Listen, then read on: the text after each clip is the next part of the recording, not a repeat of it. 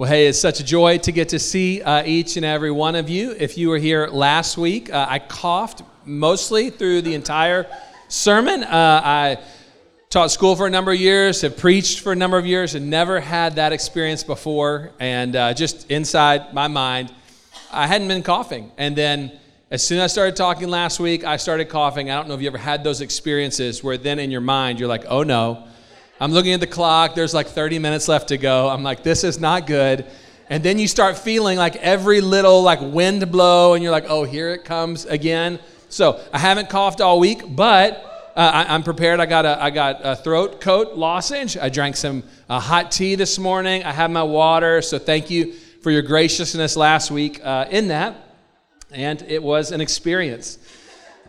um, we are going to continue in the Gospel of John uh, this morning. I want to encourage Rachel and Melanie uh, and really everyone who has shared from their experience serving, um, but just really wanted to honor y'all for uh, being examples to us in the midst of life, the midst of challenges, the midst of so many things going on, of going to the Lord in areas of need that y'all have had, where you've been like, man, this is a place where I realize like I need Jesus to serve me, like we talked about last week. Like, I need Jesus to wash me.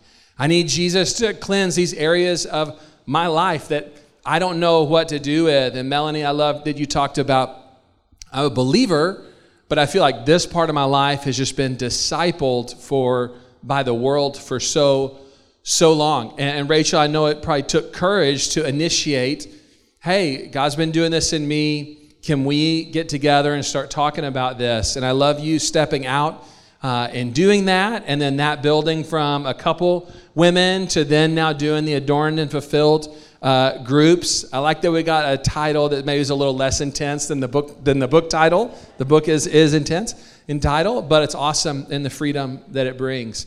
And so y'all are going to do another round of the book for any of the ladies that are interested in being a part. That's going to start later in the fall. And if you heard Sean last week talk about pure desire, and you were like, hey, I, I feel like maybe that's a step for me, that uh, they're having an interest meeting. Do you know? This Tuesday, it's on the website in the newsletter, and that's going to start here in a couple weeks. Adorned and fulfilled later in the fall. And in September, all of our groups uh, all of our life groups are going to be started. And so, if you've been in a group in the past, a life group, uh, you can be on the lookout. Maybe reach out to your life group leader and be like, "Hey, I'm excited about this uh, this fall. You know, ready ready to get on it." And if you've not been in a group, or maybe you're in a group and then it kind of wound down, and you're looking for a new group, we want to help you.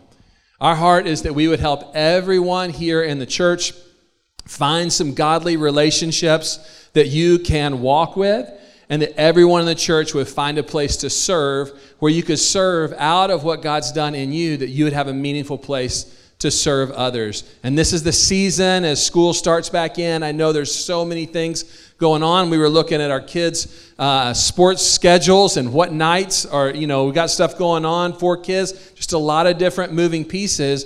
But these things are priorities for us.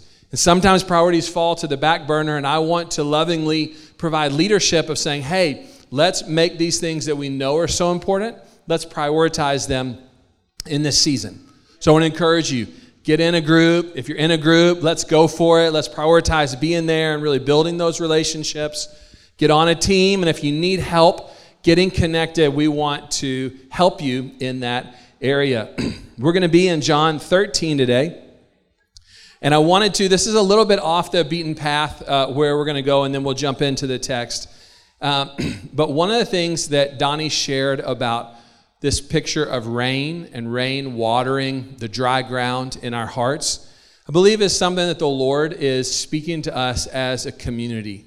Joe, right here on the front row, I'm going to get you uh, in one of these coming Sundays to articulate a little bit more about that. But I know you, and then Mary Beth there in the back that have been something uh, that y'all have been sensing from the Lord in prayer was specifically that God wanted to pour out his rain on areas in our lives that feel like dry and parched ground. We started 2022 praying and fasting out of Isaiah 58, and one of the promises in there was that we would be like a well watered garden That that's God's promise for us as we walk with him is that he's going to water us. It doesn't mean that our life is going to be easy, that everything is going to be up and to the right all the time, that we are going to live a charmed life as uh, Rachel shared with us a few weeks ago, but it means that the presence of the Lord is going to be with us and to saturate us, to fill us. And that's really what we're pursuing this year. We're believing Jesus is calling us in a fresh way to encounter him. And that picture of rain on dry ground is one of those images that communicates what I believe is God's heart for us and what I believe is the word of the Spirit to our community in this season. Is that God wants to pour out his rain on us. And this last week we experienced, I read one place that said once in a thousand year uh, rain. Some of you very scientific people, y'all can explain to me how that works. But man, we got a lot of rain last week, and I am believing for that to be what's happening in our lives with the Lord, is that He be pouring out the rain of His Spirit, the water, the times of refreshing from the Spirit of the Lord for all of us. And uh, I have a place that I go to run and pray, and it is the place for me over the last decade that has been the place where the good, the bad, and the ugly in my relationship with the Lord and life come out. On those runs, sometimes there are moments of high praise. Sometimes there are moments of I find myself just airing out things that I didn't even know were in my heart. Where you find gosh, I didn't know I really felt that way about this, and uh, just pouring myself out. And I was running there this week in the midst of one day got, got rained on. And I was thinking about how many hours I had spent in this little trail in this wooded area over the course of this year. And how that for me had been a place of just like pouring out my soul to the Lord, often in lots of frustration, disappointment, hurt, God, I need you, I need you, I need you. I know that we all have those places in our lives. And I had a perspective shift while I was while I was running this week that I don't I just I know this is not going to come out super planned, but it's it's just I want to be I want to be real with you because I think there's something here for us. I just felt like the Lord showed me that I had viewed that trail and that wooded area kind of as a, a desert of sort, where you're just pouring out everything to the Lord and lots of frustration about this, that, and the other. Um, and, and lots of God, where are you? I need you. Those type of prayers. And I felt like the Lord said, This is how you have looked at this, but I want to show you my perspective. This forest and these runs have actually been my shelter for you my refuge for you, my safe place for you to unload whatever's going on inside. And I've had moments of very high faith, of really encountering the Lord out there, and moments of just, here's everything being poured out. But God shifted my perspective this week of those runs and that forest. Uh, this isn't just a place where I pour out my heart to the Lord, this is the shelter where the Lord has provided for me to be fully who I am with Him and to encounter Him in the good, the bad, and the ugly of life and to meet Him there. And for us as a church, the reason why I share that is I believe that the Lord uh, wants to shift our perspective.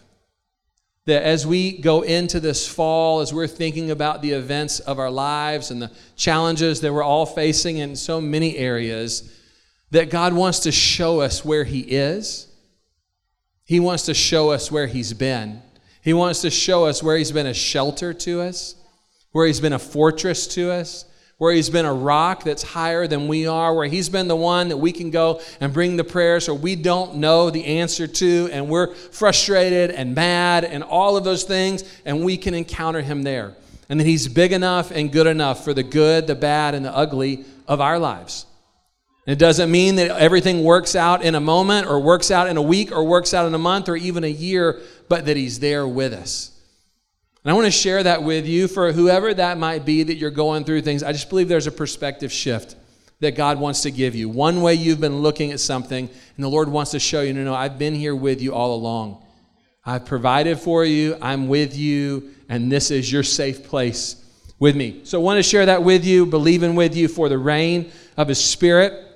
And if you're a praying person, I would love for you to be praying that for our church in this season. And when I say our church, I don't mean us as an organization or an entity, I mean us as a community.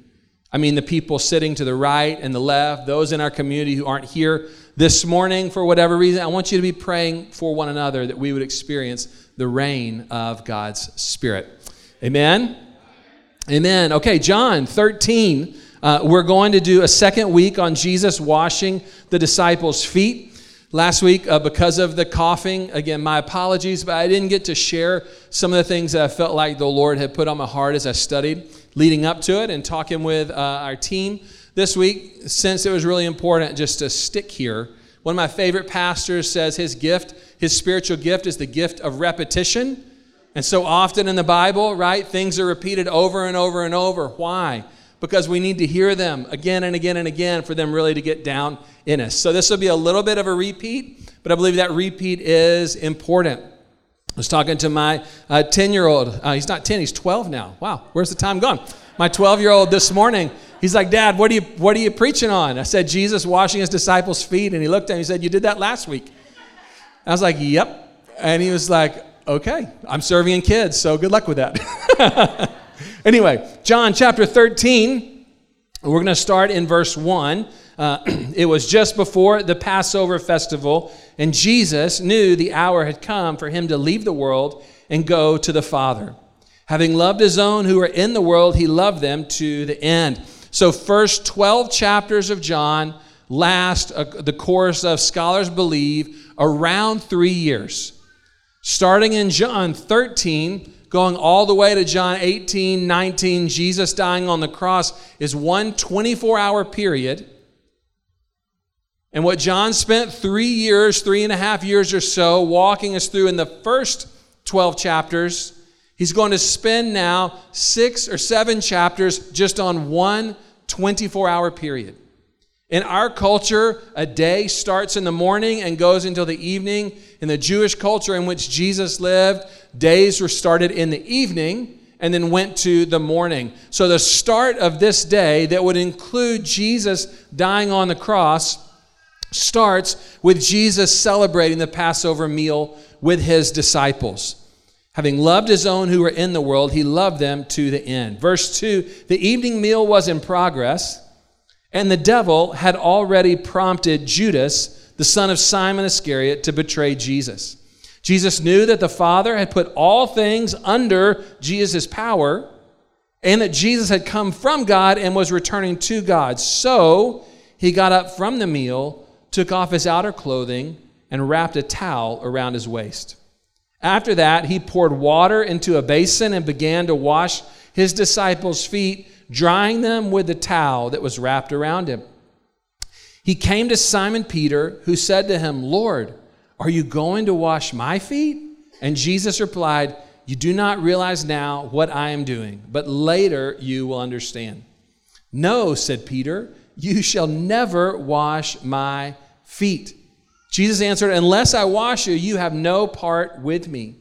The, then, Lord, Simon Peter replied, Not just my feet, but my hands and my head as well. Jesus answered, verse 10 Those who have had a bath need only to wash their feet. Their whole body is clean. You are clean, though not every one of you. For Jesus knew who was going to betray him, and that was why he said, Not everyone was clean. When he finished washing their feet, he put on his clothes and returned to his place.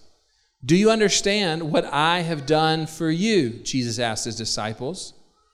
You call me teacher, and you call me Lord, and rightly so, for that is what I am. Now that I, your Lord and your teacher, have washed your feet, you also should wash one another's feet. I've set you as an example that you should do as I have done for you. Very truly, I tell you, no servant is greater than his master, and no messenger greater than the one who sent him. Now that you know these things, you will be blessed if you do them. So, here in this story, John recounts to us from the life of Jesus as we together encounter Jesus uh, in the Word, like we're pursuing. There are three places that I shared with you as we encounter him, three things that happen, three ways that we encounter Jesus. The first, as we encounter Jesus washing feet, he reveals God's character to us he reveals God's character to us. I hit on this a little bit last week. Uh, it was not commonplace in their day nor in ours for leaders or those in high authority to do things like washing the feet of their followers. That was the work of a servant. That was the work of a slave. Perhaps even that was the work that a disciple should do to the teacher. That's why Peter's asking, you know, I should be the one washing your feet. But here the scripture says Jesus, knowing what was going to happen to him, knowing that all authority had been given to him, he gets up from this meal and he does this radical act of washing his disciples' feet. And in so doing, he reveals God's character. The, the character of the Lord is marked by humility. We talked about that last week and how different that is than the way that we most often think about God in general. The theologian,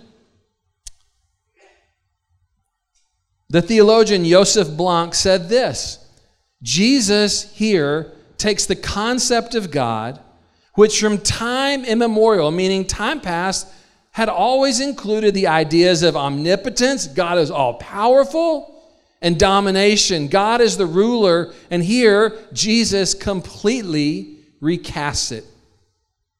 John realizes that Jesus has brought into the world a radically new understanding of God and a radically new understanding of humanity. That Jesus doesn't just act humble in this moment, but Jesus is revealing the nature of who God is. That God Himself, that we see the Lord, and the Lord is marked by humility. It's easy for us to think of God all powerful. It's easy for us to think of God ruling and reigning, but that God, in his essence, is humble and that he would choose to serve people and wash their feet. This is a revelation of who God is and what he is like. And as we encounter Jesus in this passage, we encounter God's humility, we encounter God's character. Jesus also shows us here in this passage uh, a reflection of God's love. We covered this last week as well. That Jesus is not doing this because he's trying to get something from the disciples. Sometimes we can think about serving, but it's really serving in order to get something. So I'm trying to do this in order to get you to do something for me, but Jesus doesn't work by that math. He doesn't think that way. That's not his way. That the scripture here tells us that he served because he was motivated by love. Love for his disciples is what motivated him to wash their feet. And so here we get a revelation of God's character. As we encounter Jesus in this passage, we get a reflection of what God's love is like. Is that God doesn't love us because so he can get something out from us. God loves us because he loves us because he loves us. Because God is love. And so we learn about what the love of God is like from this passage. We covered both of those things in the midst of the coughing last week. The third uh, thing that this story reveals, ways that we encounter Jesus, and this is what we're going to lean into today, is that here Jesus reveals a new definition of what it means to be his disciple. He realigns what it looks like to be a follower of Jesus. Because what he says to his disciples is, You've called me Lord and teacher, and rightly so. And so, if I am your Lord, if I am your teacher, I want for you to follow the example that I've given to you. As I have washed your feet, I want you to wash each other's feet. Now, I've sat and thought about this passage uh, uh over the course of the last two weeks, and really over the course of the last 20 years and been so stunned that this is what Jesus says in this moment. I don't know because we might be familiar with the story that we might miss the significant juke that Jesus is giving here. Leading up to the Passover, Jesus has gone into Jerusalem. Jerusalem was the city for the Jews that was maybe our equivalent of Washington, D.C. It was the place of power, of authority. And it was their belief that the Messiah was going to come into Jerusalem and it was going to be time for the people of God, the Jewish people, to be restored to their rightful place in the world as the head and not the tail. In the days of Jesus, they were overseen, they were under the Roman rule and domination, and they didn't want that to be the case. They wanted to be free, and so they were awaiting a Messiah who would bring them that type of freedom that would put their nation back on top. And as Jesus comes into Jerusalem, everyone is cheering because they are starting to believe that maybe he is the Messiah. And here in John 12 and into John 13, Jesus withdraws from the crowd who's chanting and cheering and is like, Here's our king. He's come to take over. Now is the time that we're going to take Rome down and we're going to be restored. And Jesus pulls his disciples in this room to share this meal with them. He steps away from the crowd, he steps away from the applause, he steps away from the cheering. And now he's pouring out his heart to them. Interesting, I want you guys to think about this. They're there in this small little room in the middle of this city filled with tons of people underneath the Roman Empire. And here in this small little room, as Jesus pours out his heart to them, some scholars call this Jesus' Holy of Holies teaching, where he just takes them into the deepest places of who he is that Jesus talks about the word cosmos 40 times in these short chapters. Cosmos, our word for world or universe. So, Jesus here with these few people, this obscure Jewish teacher 2,000 years ago, with these 12 unlikely disciples, one of whom is about to betray him, he's speaking about what they're doing and its impact on the world its impact on creation, its impact on the universe. It's like that, that pebble that drops in the middle of the pond and has a ripple effect that fills the whole world. Over and over and over, Jesus is talking about the world as he sits with these few disciples. And he's seeing a ripple effect that's going to come out. Now, that's inc- uh, what a long shot.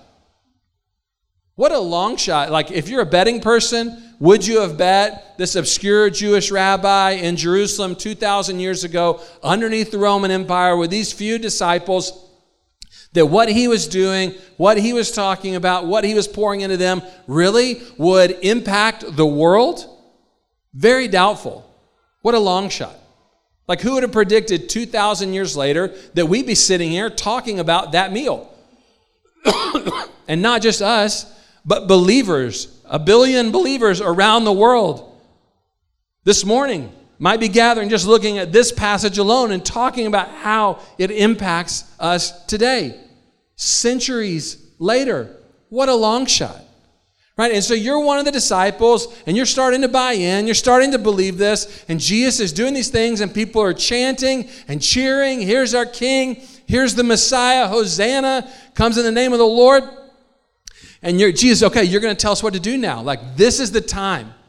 This is the time.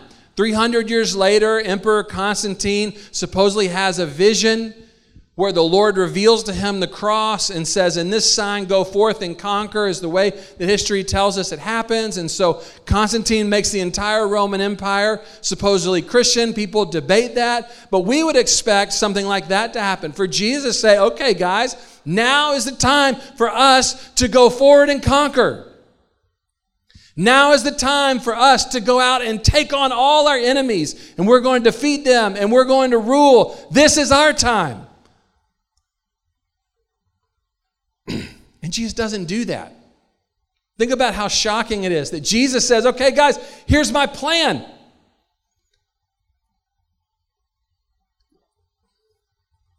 I want you to wash each other's feet. I want you to serve one another. I mean, just put yourself there. Sometimes, because it's familiar to us, we miss like how bizarre that actually is. That's your plan?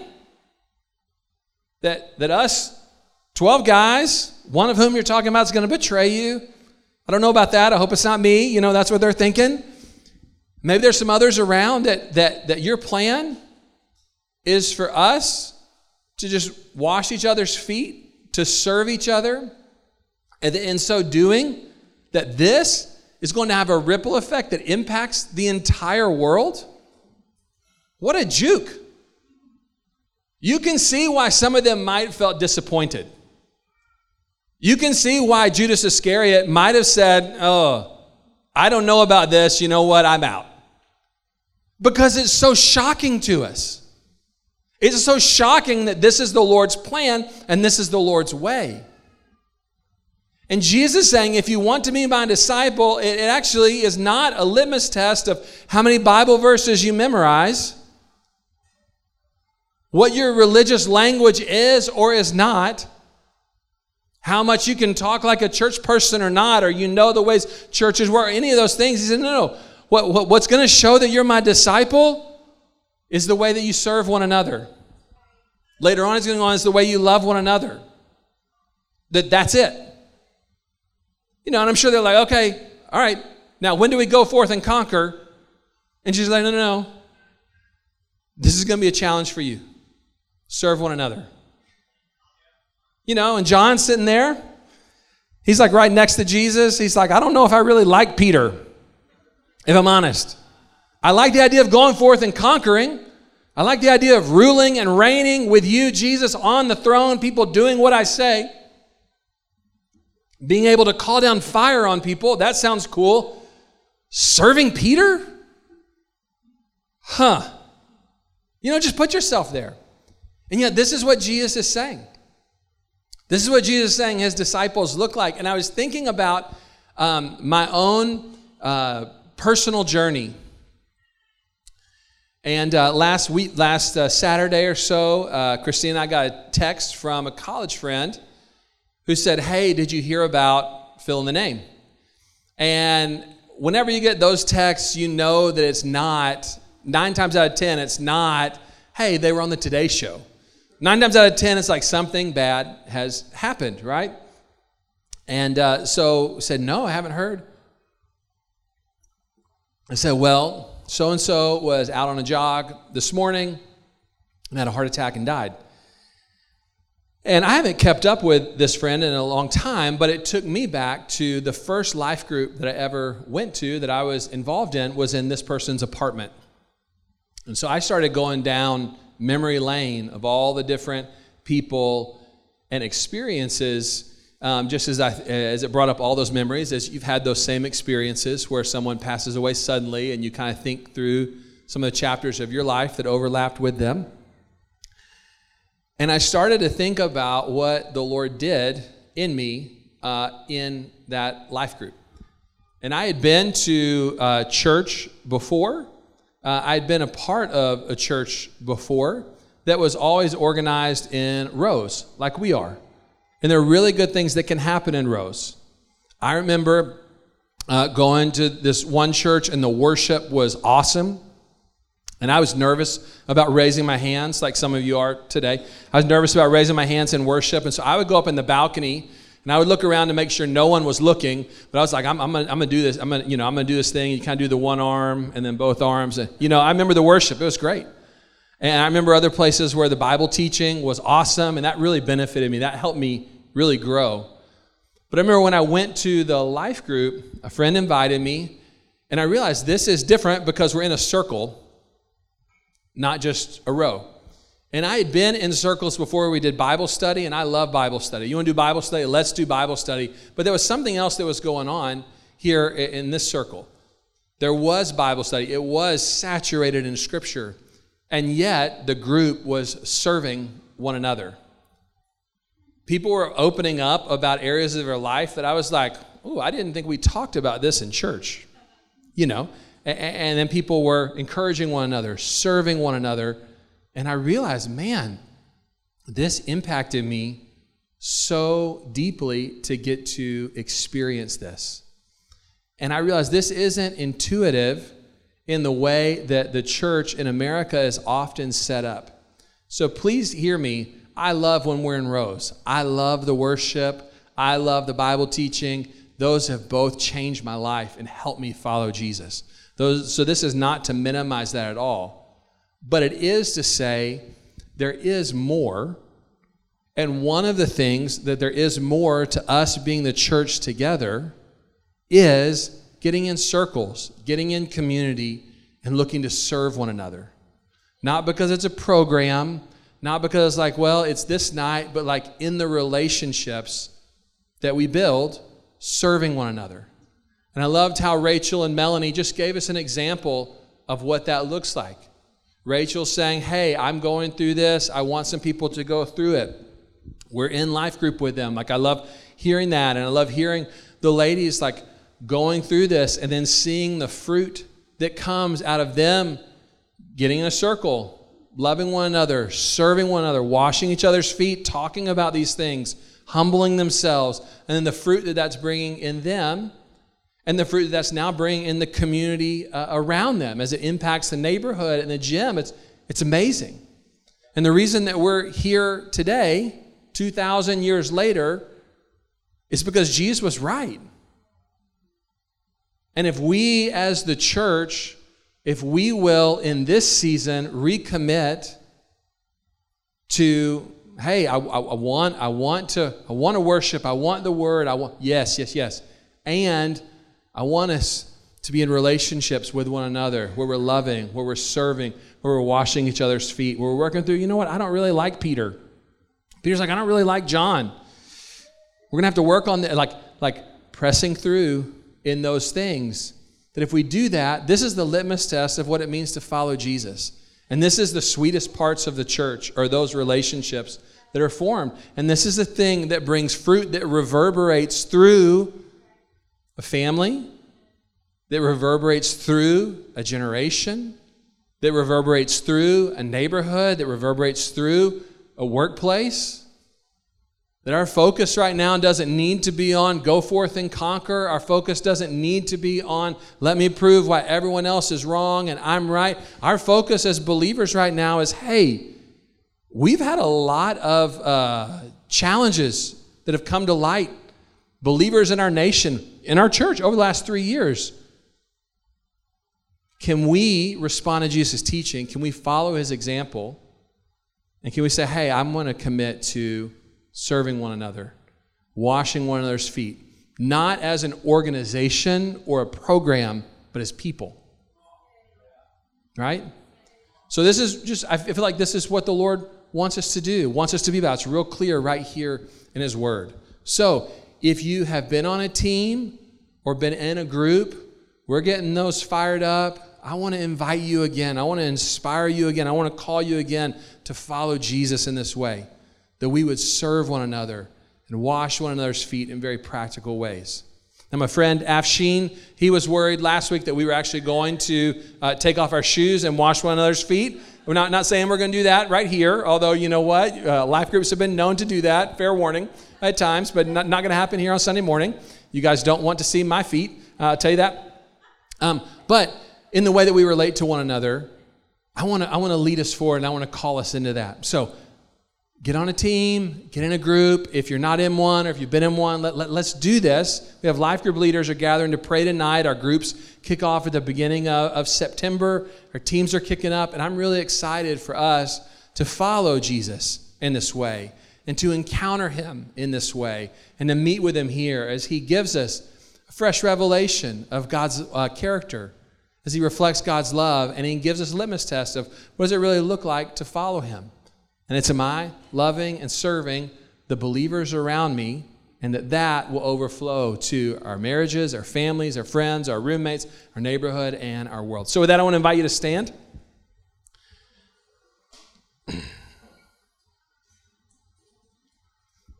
No coughing today. That was a, a praise the Lord.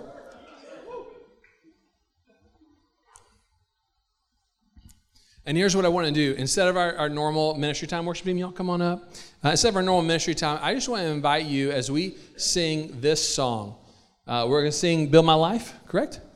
Build my life. Such a great, such a great song. Build my life on the love of Jesus. Build my life on the teaching of Jesus. Build my life on the way of Jesus. I just want to invite you to open your hands like this and to receive this not as a have to, not as a heavy burden, but as an invitation, as a blessing. That this is the way that the Lord has called us as His people to live, and this is the way that we walk in His life. So I want to pray over you, and then we're going to worship to this song together. If you just extend your hands, Jesus, we love you. Thank you that you gave yourself to serve us, to love us, to wash our feet, Lord. And I pray, Father, that you would help us to love one another and to wash the feet of our brothers and sisters here in this church. Pray for every person who feels isolated, every person who feels disconnected, every place where we feel offended and hurt. Uh, Lord, any place uh, that those things go on, that the enemy just ministers to us, Lord. Even lies that we don't belong or we don't fit in or we don't have value, even as the, the women were sharing earlier, Lord. God, I pray that you would help us, Lord. Help us to serve. Help us to wash one another's feet. Help us to build those type of relationships as your disciples. Lord, we know that this is what it looks like to follow you, and the, the effects of this ripple through families and generations, neighborhoods, and even nations, Lord. Help us, Lord. Help us, Lord. Show us more in this area. Help us, Lord. As the worship team leads, I just want to encourage you to respond to the word of the Lord here in this passage of Scripture.